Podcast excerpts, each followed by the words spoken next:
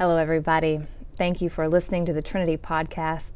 My name is Ashley Matthews. I'm one of the pastors here at Trinity, and this is the third episode in our four part uh, Advent reflection series. We've been reading the Bible together each week, reflecting and praying as a means of marking time as uh, we make our way towards Christmas together. Today's passage comes from Isaiah 35, uh, verses 8 to 10. We'll read and then reflect and see what the Lord has for us. Isaiah 35, verse 8. A highway shall be there, and it shall be called the Holy Way. The unclean shall not travel on it, but it shall be for God's people. No traveler, not even fools, shall stray.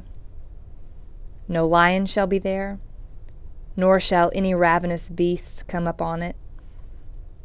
They shall not be found there but the redeemed shall walk there. And the ransomed of the Lord shall return and come to Zion with singing. This is the word of the Lord. Thanks be to God. Advent is, of course, a preparing season. Like Lent, these weeks are meant to help us pay attention, slow down, so that we don't miss the meaning and significance of what's ahead. And it's so hard because unlike the dark, slow weeks of February during the season of Lent, December is, at least in normal times, full of so much activity. And I suspect that's, for many of us, still the case, even this year. So Christmas always comes, and it's great in its own way. Uh, it's the most wonderful time of the year, as they say. We all love the gifts, the jingles, the trees, the lights. It's magical. But I suspect that for many of us, finding God and knowing exactly why it is that we rejoice as Christians, particularly in a culture that loves Christmas, might not always seem so clear. That's the purpose of Advent to center our rejoicing on Jesus and the particular hope that he brings. So, for example, the hope of Isaiah 35 comes in response to the darkness named back in Isaiah 9. That's a very familiar passage, probably. You'll recognize it when you hear it. The people who walked in darkness have seen a great light. To those who lived in a land of deep darkness, on them light has shined. A familiar Advent text. That light referred to in the verse comes, of course, because God has come. For unto us a child has been born, Isaiah 9 goes on to say. To us a son has been given. And this is described in poetic terms as a way out of darkness. According to the prophet, God's coming, his arrival in the exile, and later in the birth of Jesus, signals a way out of the dark, a way forward. Those who were wandering, who felt lost, are now, because God has come, given a sense of direction, a purpose, and an aim, which would suggest that before he came, they lacked that direction and were more like people trying to feel their way through the dark. So maybe here's where we ought to ask ourselves a first question Do you feel like you are lacking direction right now? Maybe a better question would be Do you have a sense of purpose do you feel like you are making your way somewhere? Or do you feel lost? And maybe you resent the question because who really knows where their life is headed anyway? Fair. But try this.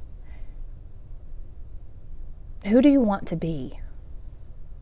And today, do you have the sense that you are moving in that direction or not?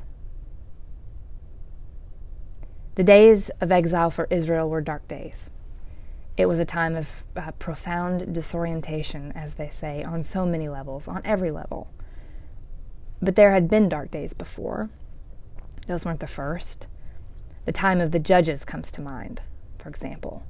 Judges is a dark book, one of the hardest to stomach in all of the Bible.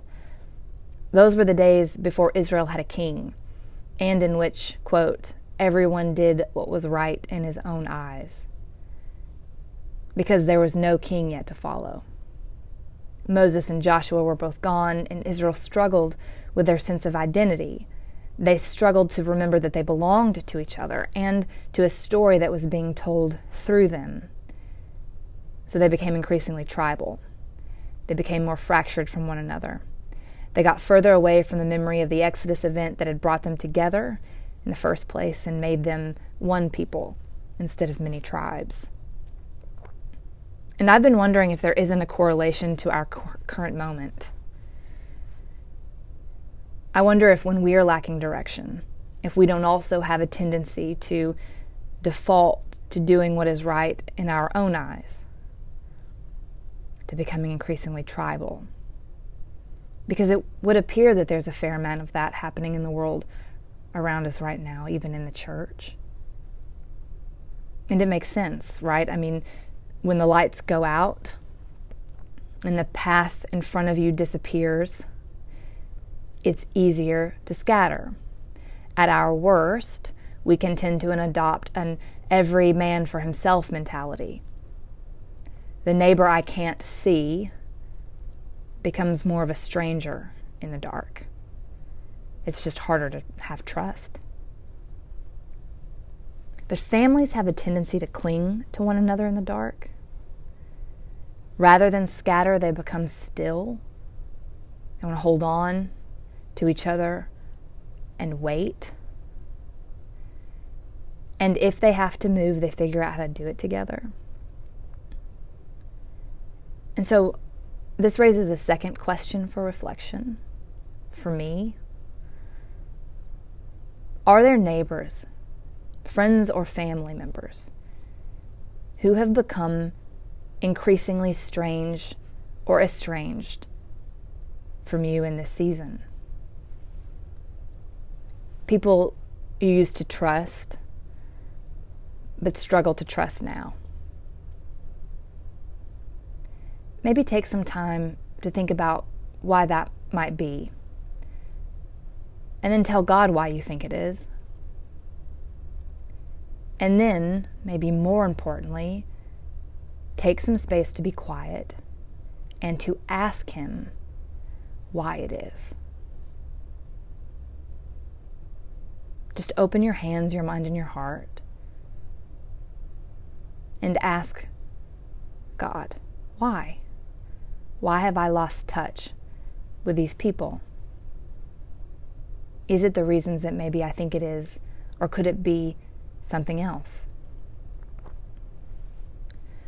Lastly, the verse we read says, A highway shall be there, and it shall be called the Holy Way. The redeemed shall walk there, and the ransomed of the Lord shall return to Zion with singing.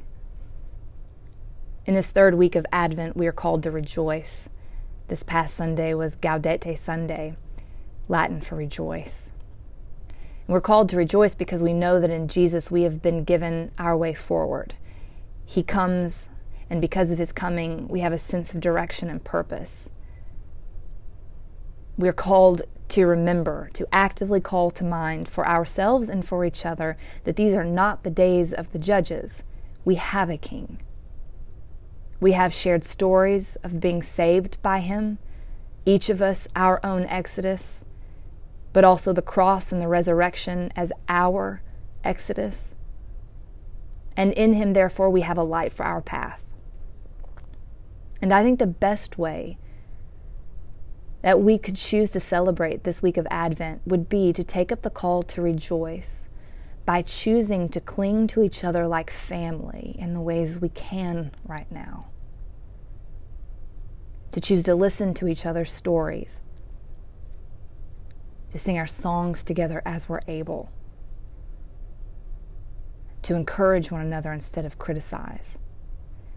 And in the season we're in, in the moment we're in, that may take some imagination on your part we need God's help to figure out in this particular moment, in light of social distancing and quarantining and everything else, what does it look like to choose to cling to each other? But what a beautiful prayer. What a good question. To do this is a disciplined act of faith. Because we know that where we are headed, our aim is Zion. And according to the prophet, when we arrive there, we arrive there together singing. So may it be so, Lord. In Jesus' name, amen. God bless each of you. Blessings on the remainder of your Advent season. We hope to see you on Christmas Eve. Amen.